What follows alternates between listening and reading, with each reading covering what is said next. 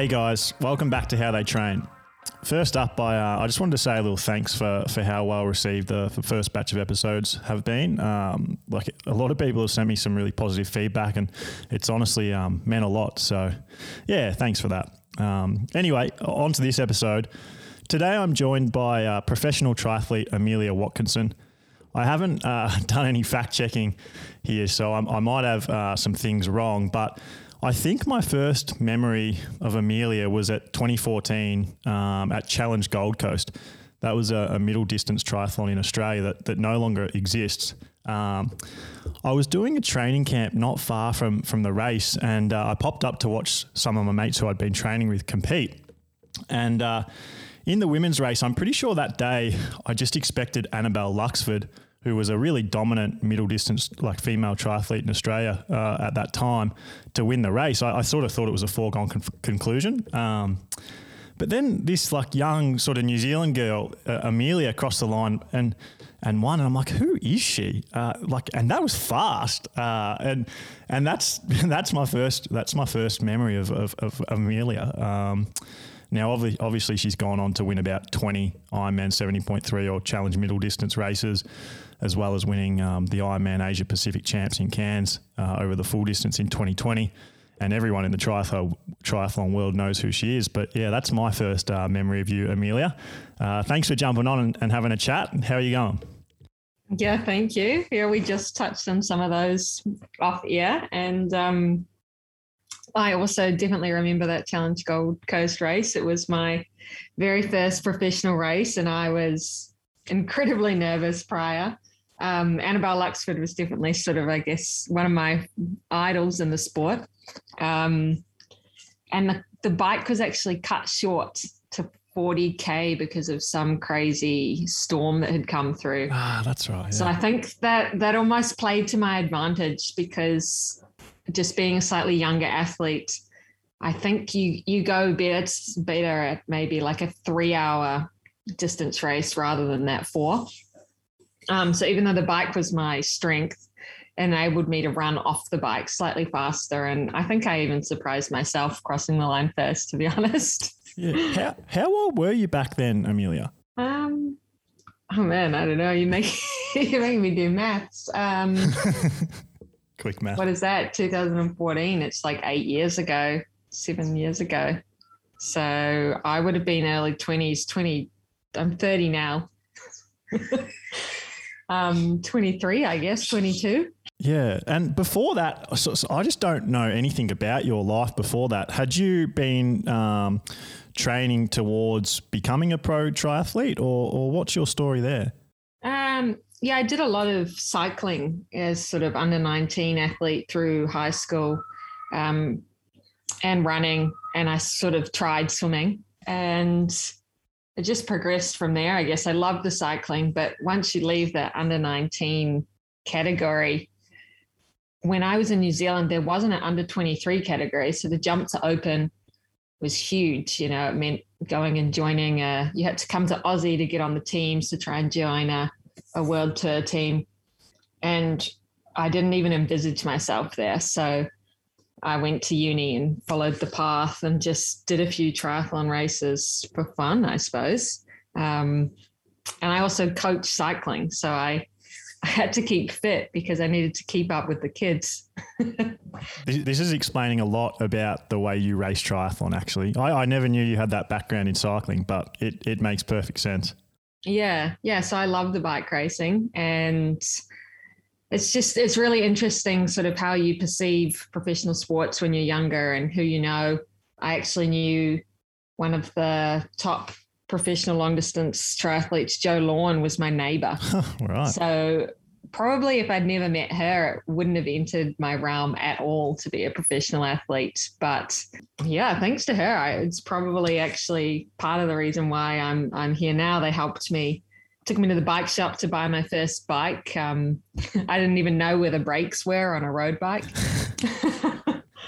so we've come we've come a long way since I don't know. I was maybe sixteen or seventeen. Yeah, and um, when you when you were training back then, do you remember like the kind of stuff you were doing? Ah, oh, in cycling, yeah, we we had a really strong group. So our club you know, we would meet at 5.30 doesn't feel that early now that you live on the sun well i live on the sunshine coast. It's normal but in in the city in auckland 5.30 was very early to be waking up as a teenage kid. And um, we would do sort of group rides. We had a route called the roller coaster and these team time trials. And it was all about just keeping up and keeping on the wheel and not letting your team down because um, the races that we sort of the series that our our team aimed for. You know, it's a team time trial. You start with five girls, and you're allowed to drop, allowed to drop one or two. Um, but if you're already down to three riders, you can't. no matter how bad you're hurting, you can't drop off because it messes it up for everyone else. So yeah, I think that's where that really strong mentality of keeping up came through. Yeah, you can literally still see that in the way that you you ride the bike in, in a triathlon to this day. I reckon. Like you're letting everyone else down if you if you mess it up, so you can't.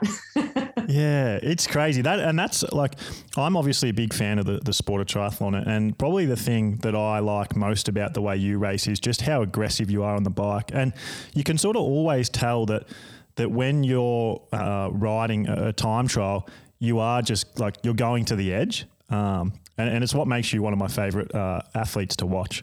Thank you.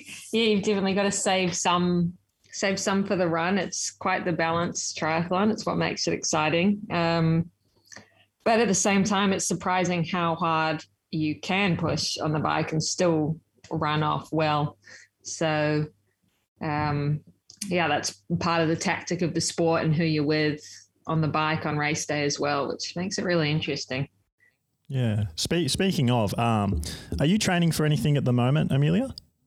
Um, so unfortunately, I am coming off an injury, but we're progressing really well, and I'm back running or walk running. Um, I'm currently actually sitting up in Hervey Bay. There's a, a local criterium bike race tomorrow for a bit of fun. Right. And the real deal, I think there won't be any more domestic races until the new year down in Victoria. We've got things like Geelong and some of the local um, Husky Tri and Goondiwindi tries in February. So yep. those will be next up before we have the the big races overseas. Yeah, and what what what was your injury? Uh, I had a stress fracture in my in my hip, so that's just overuse um, bone injury, fairly unfortunately common in endurance athletes. Mm. So yeah, it's it's not my first one. So I've you know progressed and, and dealt with it really well, but it of course takes a toll on on the head. I think the biggest, not being able to do what you want to be doing in overseas racing. But I've sort of managed to work on other things, which we always, you know, you work on the can dos as you get through these injuries, which works out well. And, and did you get that overuse stressy um, when you were training for a big event?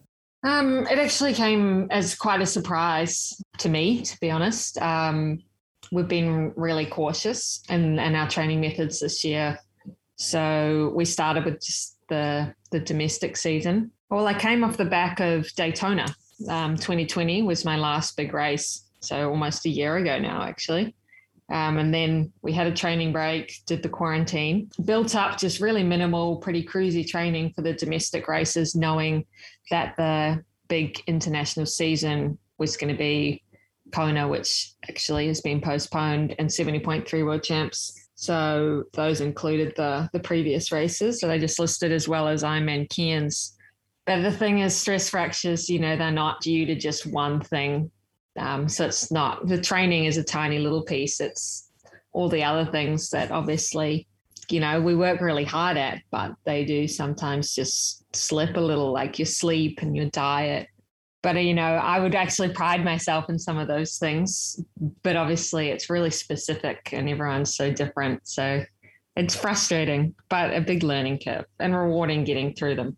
Yeah, and it's um, it's something that I think all athletes, whether whether you've been in the sport for you know six months or whether you're a professional of ten years, can really resonate with. Like everyone's been through an injury like that, and they're super frustrating, and mm. and you sort of question everything, and and you go through this roller coaster of emotions that that every single person listening would be able to relate to.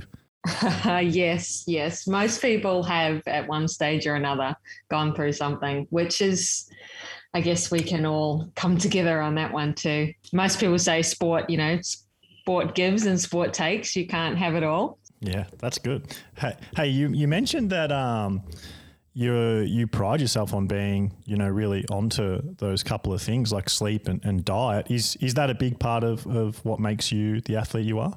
Um, I think just that I have had quite a few injuries in the past. Um, those are really key areas for me that seem to make a really big difference and kind of weaknesses. So, just a couple of things that I've been working really hard on over the, the last few months, specifically, I guess. And I mean, I've always eaten with the stereotypical healthy, but it's just the little things. Um, I guess specifically protein intake.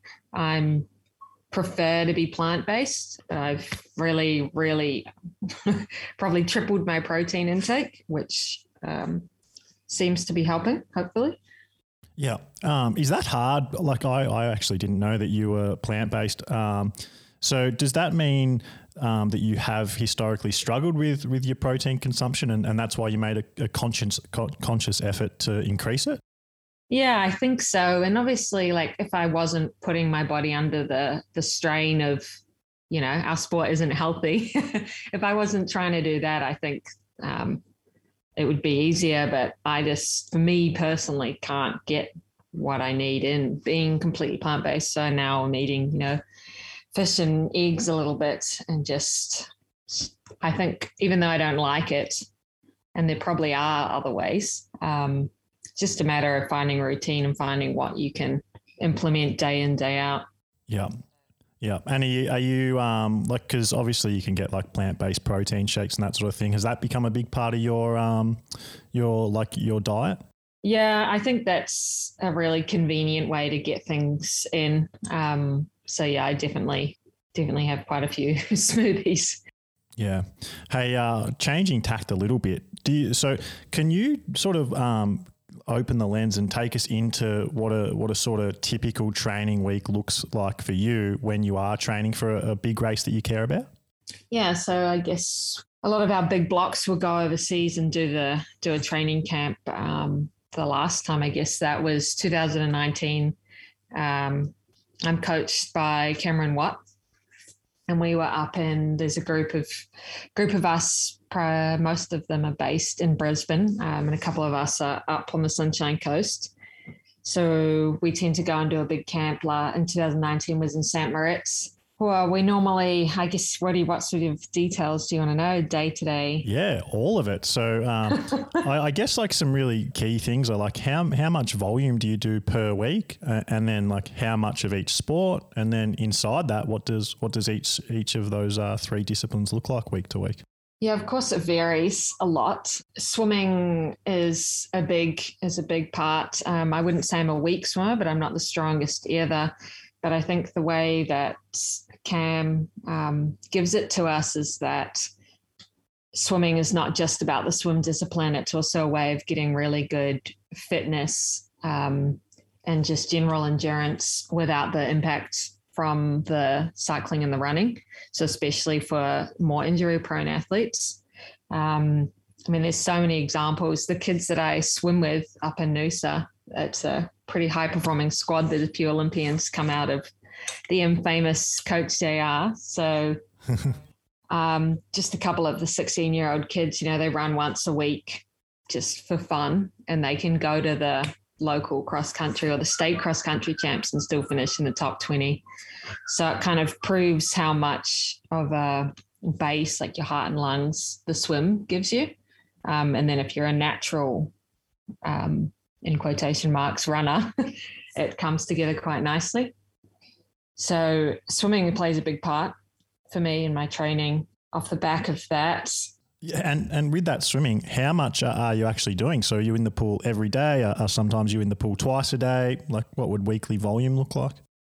Yeah, so in a swim block, um, which we often start the year on, um, yeah, do be in the pool six days a week, and then uh, maybe two or three doubles. You know, if you're injured, which I was a couple of months ago, doing up to eight or nine sessions per week. And Oof. some of them are six to seven to eight kilometers. So they're pretty wow, pretty big. Most of the training that I've done is really volume based, um, but there's there's plenty enough quality in there as well, um, and that probably crosses over to to the bike as well. I quite like a lot of volume, but we often break it down, you know, into double or triple bike days, um, so you can get more quality in there, and it also you know, the builds the fatigue up in your legs. I don't know if people have tried.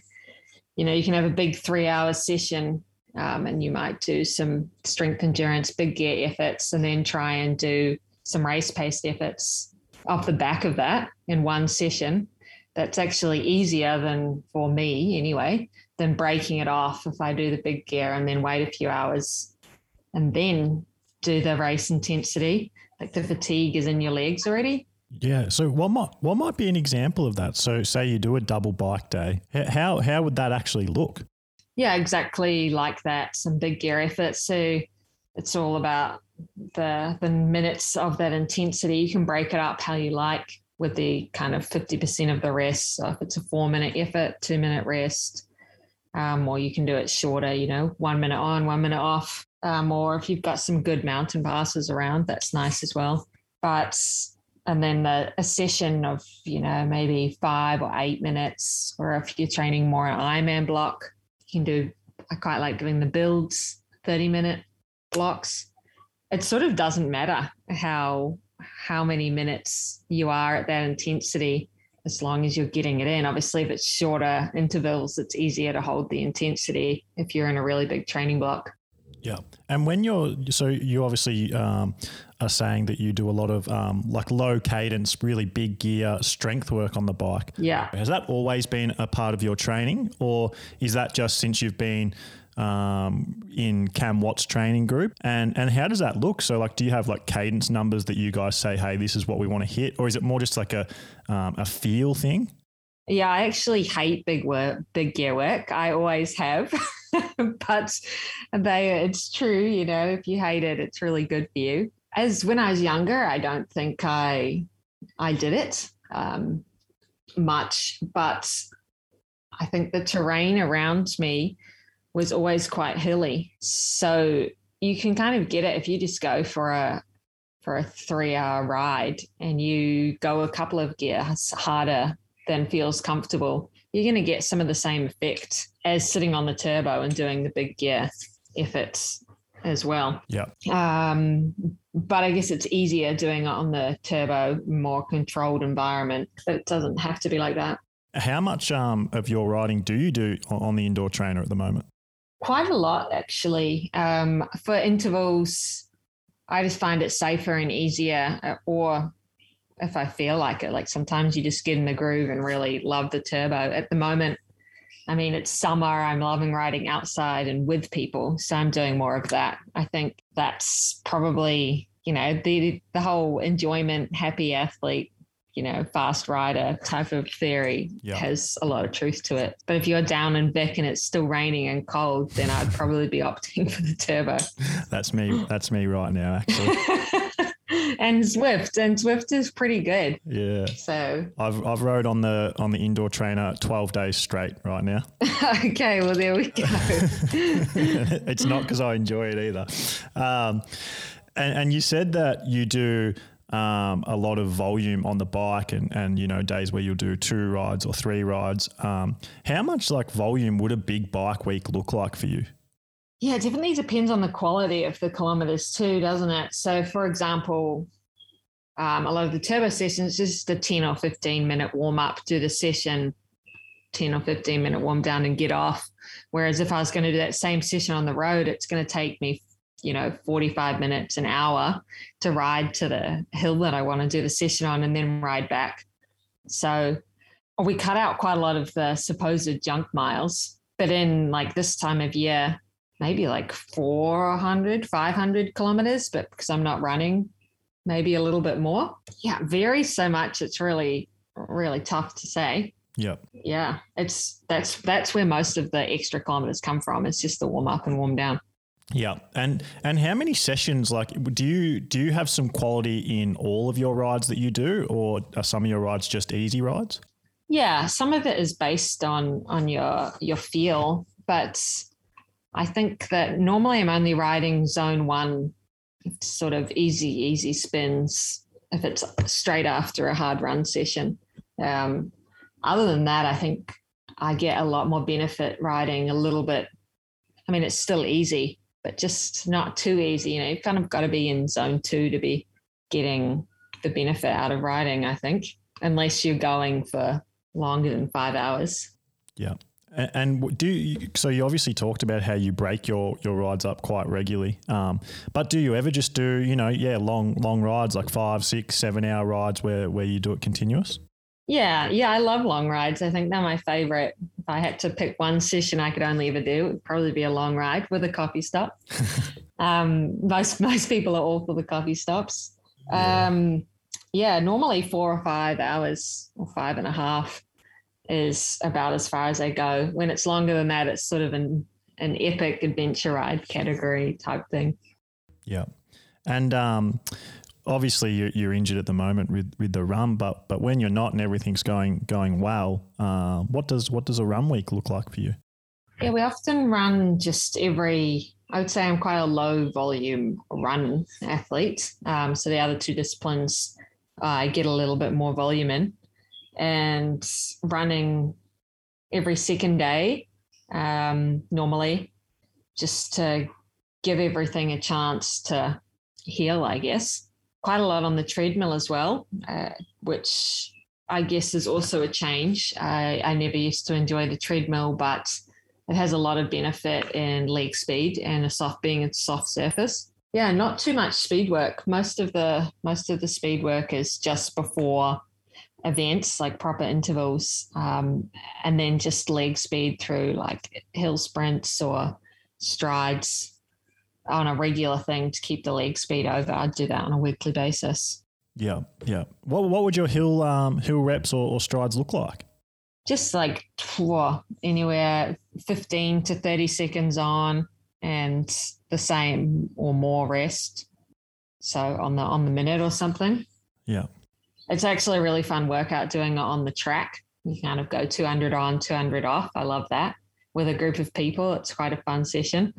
But otherwise, doing it on the treadmill is really good, and you can tag team. That's a bit of a, a famous Trisutto workout, which is amazing for high cadence. And I guess you can you can still do it, and it's the fatigue is maybe is treated as a thirty to forty minute jog, but you're getting the leg speed, so it's a lot more valuable. Yep. And do you do anything else? So are you someone who, you know, does gym work or, or just does other things? So you, you obviously talked about your, your swimming, your riding, your running then, how you focus on um, sleep and nutrition. But is there anything else that sort of makes up the whole of your program? Yeah, I guess just the extras. Um, anything extra? I definitely do gym work. I've been doing a lot of gym work for the last 10 years. I enjoy it as well. I guess just factoring in your your downtime and and being organized, you still have to structure your sessions and and try and be a normal a normal person. Yeah. And um, have you always been um, in the the Trisutto group coached by Cam Watt? Has that been your group? Because um, you're you're from New Zealand, obviously. So you, you moved over to Australia to to train with with that group? Is that right? Not quite like that, I suppose. I've been with Cam for maybe 18, 19, maybe three years or just over now, maybe almost four. Um, I started in New Zealand um, with Bevan McKinnon. For, he has a podcast as well, actually, called Fitter Radio. And what? Actually, no, I had a co- coach prior to that. I had a few coaches. Sounds bad. Um, another coach prior to that was Chris Pilone, who's quite a, a well-known run coach. Um, uses the sort of Arthur Lydiard mentality. So I learned a lot from him. He was my very first coach, actually, kind of as at a elite level. You definitely learn a lot through each coach. You know, you progress with the different theories. That's probably what makes triathlon so exciting, isn't it? We often look back actually you know, and say, oh, in 2016, I was biking great. I want to go back and do those sessions. But it doesn't work like that because what had the effect back then doesn't have the same effect now because we're completely different athletes. Yeah, so each each coach I've I've learned a lot from, but I'm happy where I'm where I'm at right now. It probably takes, you know, even two years for like different training um, to have its effect and for you to get to know each other as well. That's part of it and really trust each other. Yeah. Yeah, I've um, I, I don't really um, know much about about your squad, but when I have talked to people who have been in it, or who, or, even just other triathletes in the space, they all talk about um, how hard it is, and and like you said, it's pretty high volume. Um, so you're obviously in it. What what is the hardest session you you've done? Uh, we do some huge brick training days. You know, maybe like ten days out from an Ironman or just over maybe two weeks. I think it's normally 10 days anyway. It's it's just a huge um a big hard ride, you know, a build a build ride. So maybe you've got like an hour and a half of intensity kind of building from Ironman to half Ironman pace on the road. And then you get off, quickly change, try and hopefully you ate enough during that bike session to do to do a run set on the track, which is normally a set of 25 or even 30 800s.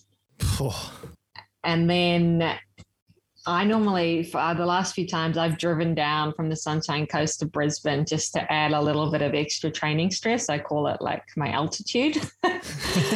and then, you know, you, you go and recover for a few hours when we meet back at the pool for some, you know, hard session. I don't know, maybe a broken down set of three or four 1500s or something into yeah, broken. So yeah, maybe through some 300s and then the last 1500, you just go all out hard with your pull buoy paddles, of course, because we need the strength. that is a massive session 10 days out from a race you feel that sick feeling on the couch. You're lying on the couch and you actually feel sick. You can't eat. So you know you you know you've pushed hard. yeah. Do, do you dread that session or is it something that you look at as an opportunity? No, I really like those hard days because you get a lot of confidence out of them. Um, and you're doing it together. Everyone feels the same, and it's it's quite a sense of accomplishment actually. Because if you can execute that well, then hopefully you're going to have a good race. And if you don't execute it well, well, it's a bloody hard day. So normally yeah. in one of the three disciplines, um, you do well. and um, after that, is that sort of like the last big session you'll do, and then you do like a pretty strong taper, or, or what does like a typical taper into a into a race look like for you? Yeah, so I think a lot of a lot of people um, actually don't need much of no that's personal actually. I personally don't need much of a taper. So i like to keep going um, with a fair few efforts um, right up until the tuesday and actually i've had some great races where i've just trained like on my regular program right up to thursday and just had friday saturday easy and then raced on a sunday and i think it can almost be like a little bit mental because you take some of the expectation off because you're still in your training block and you're just treating it as another really hard training day. yeah, yeah. But um, yeah, I think I think it's it's personal how much um, taper you need, and it also depends how much volume you're doing week on week off because your body's used to that much, and that that's just carrying on with what it's with what you're used to. Yeah, and you mentioned before that you uh, you you go down to Brisbane for some uh, altitude training, which is pretty funny. Um, when you're when you are leading into a race that you care about, do you do specific altitude or heat blocks? I love St. Moritz being up at altitude. Obviously, in Australia, we don't have access to that much. The heat, I think, works well, I don't know differently, but just as effectively. I was also based in Asia for a number of years and reacted really well to the heat training as long as you're still racing in the heat, obviously. I'm certainly not afraid of doing my long runs in the middle of summer at midday, as long as you're wearing sunblock. um, I think that, yeah, I think that that's it's just an extra stressor on the body, and as long as you work around it with your hydration and things like that, and you don't not backing it up with another hard workout, it's it's a good way to do things. Yeah. Um, how, how much do you focus on like hydration and, and do you have like, um, say if you were to do a long ride in the, in the, in the middle of the day, do you have like a hydration protocol that you would always use? I guess, I guess I still operate a bit to, to feel with that. I mean, I know that in, in summer up here, I need at least one, normally like three electrolyte, just the Nuun or something tablets combined with, you know, I use Infinit Nutrition in a lot of my training sessions just because it's an easy carb and sugar on my on my stomach. So I just I just know that I need I need the sugar and carbs on my hard sessions and the electrolytes because it's hot and you're sweating it out and you'll be on the couch feeling sorry for yourself if you don't. Yeah. Um, that just reminded me, um, it's sort of taken it away a little bit, but something that's sort of like uh, been uh, talked about a lot in the last couple of years is is whether you train uh, with with eating beforehand or, or fasted. Do you, do you have sort of like a um, a, a, belief uh, in one or the other? Oh, definitely. I despise not getting to have coffee and breakfast before training. I was stoked when Stacy Sims, you know, the whole females don't need to do fasted training came out because um, it's definitely something I really struggle with. And I never saw any benefits from doing my training sessions fasted. It just made it incredibly tough for me. So um, I'm on the hard side of definitely have breakfast before training. Yeah, and you you talked about how you you're drinking um, sugar as you ride, but are you a, are you someone who also like um, takes on a lot of calories through eating when you when you ride or, or swim or run? Yeah, for sure. That's something I've probably learnt the hard way is just the recovery. If you're not eating during, I mean, I only do, I only having that if it's a hard session. I can go a three hour easy ride without hunger, you know, hunger bonking or anything like that. But on your hard sessions, and anything longer than three hours, if I'm not eating during the ride, just um, it's taking it out of me. You know, the recovery is so much longer for for no extra benefit. Yeah. Yeah. And inside you, you obviously have a really strong training group. Is there um, someone inside your training group who sort of is always doing um, your training with you and like you're sort of, you love to compete against in training and really, really helps um, motivate you? Or is a lot of your stuff um, you're training with a group, but you're solo training inside that? Well, to be honest, I'm actually in the Sunshine Coast. So I swim with a, most of the time, I'm swimming with the swim squad which is primarily incredibly fast little kids. and as always, the 12 year olds are faster. Yeah, I can relate. and then I just go down to Brisbane or in training camp with our squad. So I think, you know, most of us are females. So there's certainly at times can be hilarious um, dynamic. it gets to be more hilarious for me because I'm normally not part of it. But um, on a whole, I think we all get on quite well. Um, there's a good bunch, and we know that, you know, if we're all pushing each other, we're all getting better. Yeah, I think it works quite well. And is that dynamic funny because it's just a group of you know really strong-willed um, women trying to get be- like trying to become the best in the in the world at their sport? Yeah, exactly. And females can be can be awful at times, but at least at least we can all normally laugh about it. Um, you know, even a couple of days later. yeah, a couple of days. Yeah, right. Um, and might uh, take months. oh, Jesus. And uh, on that, do you have like someone who, when you race against, um, you would look at as like almost like a rival or someone that you'd love to race against or, or you know have a really um, strong history of, of they win one you win one and, and like and then on that do you think about that inside of training and does that motivate you? Uh, not heaps to be honest. I mean we all know our rankings and a lot of us are differently like we all have our strengths i raced ellie salthouse a lot the last year i think she beat me at all most of them I think I got her at Hervey Bay at the end of 2020, and then she had an amazing start of the season. Um, Renee, Kyle, and I always have a little bit of a banter, but she's she loves the Ironman, and I prefer the half. So you know what I mean. Everything's a little bit separated. We've all got our strengths and weaknesses. So I quite like it like that because you can train together with slightly separate goals, yet still work working well together. Yeah. And and when so when you're out training or or when you're thinking about training, what does motivate you? What what's the reason why you do it, and and uh, and and what gets you out the door every day? Well, that's a very hard, deep and motivating question, isn't it? I think about this, but um, I guess I've always done it. You know, we we have goals at the start, and it's it's that idea that you've got to finish what you started. So I mean, it would be our hobby otherwise, but we're trying to, we're making a career out of it. We want to make ourselves better. We want to make everybody better. I, I also believe in women's sport and wanting more females in the sport. So that's important too.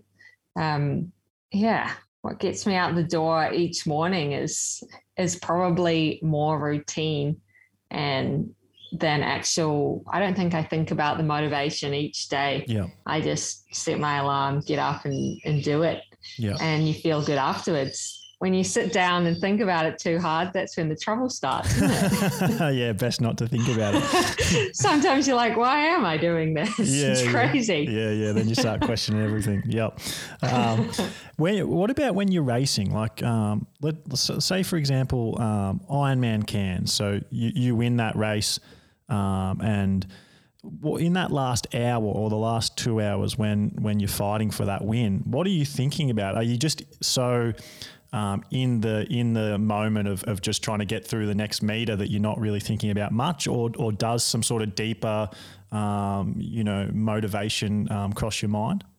Yeah, there's always we've all got our you know our deep motivation within you know little experiences that make us really hungry or hard times that we've pushed through and you know you've pushed through those hard times and you can push through you know everything ahead type type thing and then when you're actually out there it's it's sort of a matter of you've come this far. I mean, Ironman is so emotional. I think I've done three Ironmans and cried on the finish line of all three of them. really? A lot of a lot of crazy thoughts go through your mind, and I think you're bottling it all in. And it's it's not just the race itself, but the process of getting there. I guess it's it's kind of a cross between exhaustion and and happy tears as well. but you're hungry, you know, when you're out there. I think just like your natural instinct just just kicks in. Yeah. And I guess that the fact that when you do cross the, the line, you're sort of overwhelmed with emotion probably shows um, A, how deep you went and, and how hard it was, but but also B, how much it means to you. Yeah. I some of my finish line photos I look back on and I'm ac- I, actually regret not smiling a little bit, a little bit more. But um, I think it is just such an unusual combination of emotions that at those really big finish lines where you've put a lot of expectation on yourself as well. I think even if you win, it's still maybe relief is the right word sometimes. Like you're loving it, but it's just unusual uh, unusual bottling of emotions. Yeah. Um, I think probably a lot of people feel that way. I think that's maybe like a big reason why people go back to events that are so long and hard like that. You know, people doing marathons or people doing Ironman is is that sort of unique um, feeling you get when you cross the line. And I, I don't really, obviously, a lot of people can't relate to, you know, some finish line experiences you've had where you're winning in front of a crowd and, um, and you know, you've made a, a really um, big payday and that sort of stuff. But even for, for people who are crossing the line as, as just amateurs who, who, you know, um, maybe don't get that same sort of um, external recognition, but the internal feeling's probably pretty similar, and and that's what like brings a lot of people back to the events. Yeah, absolutely. And you always, you know, it's very rare that you get a process perfect in the build up, and everyone kind of hopes that they'll put it all together perfectly.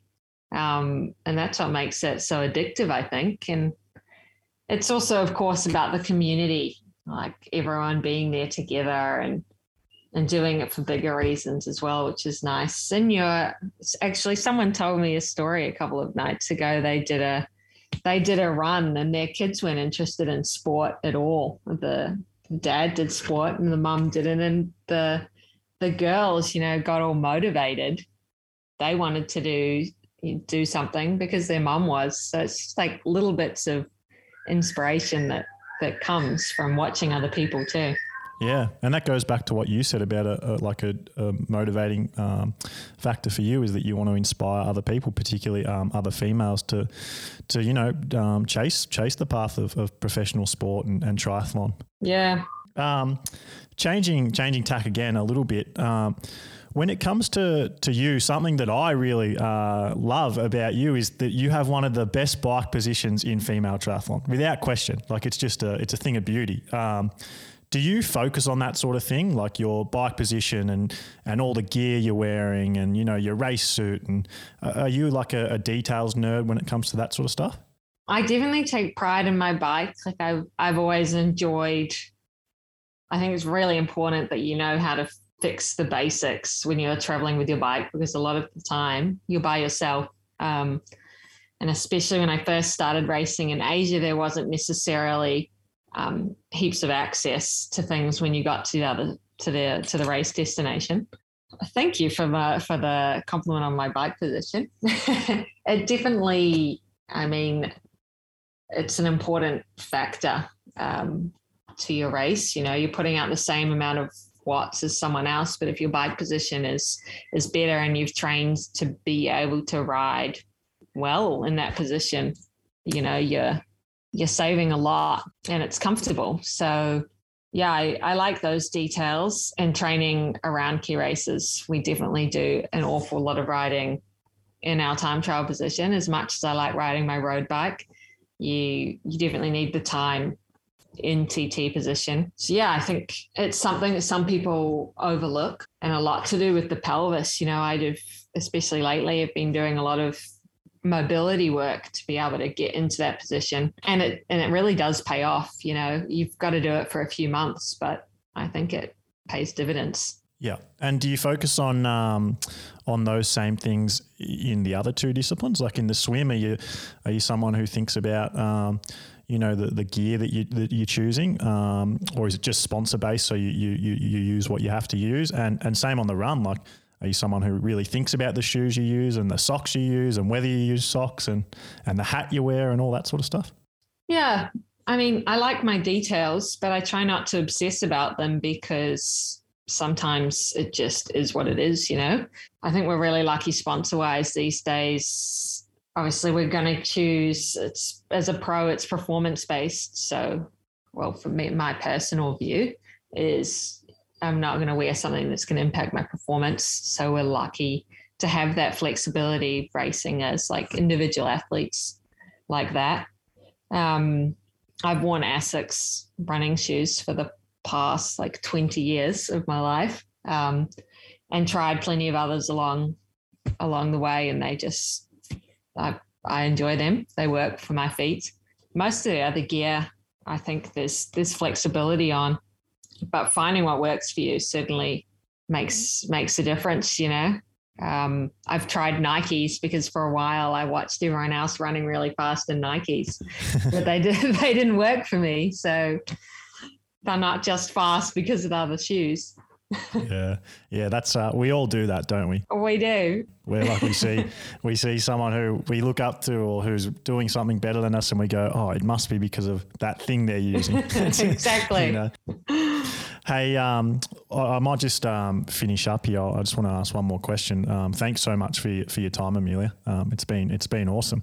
With your training at the moment, you're obviously coming um, back off this this stress fracture. Um, what's your next big goal? So you've obviously you've been a, a, really wildly successful middle distance triathlete, but you also ventured into Ironman. Like I think you've probably done three or four Ironmans. Would that be right? Yeah. Um, and and won a you know a regional championships with Cairns. Um, what's your what are your goals um, looking like you know into the future? What's your what's your you know the big thing that if you could achieve that would be that would be it.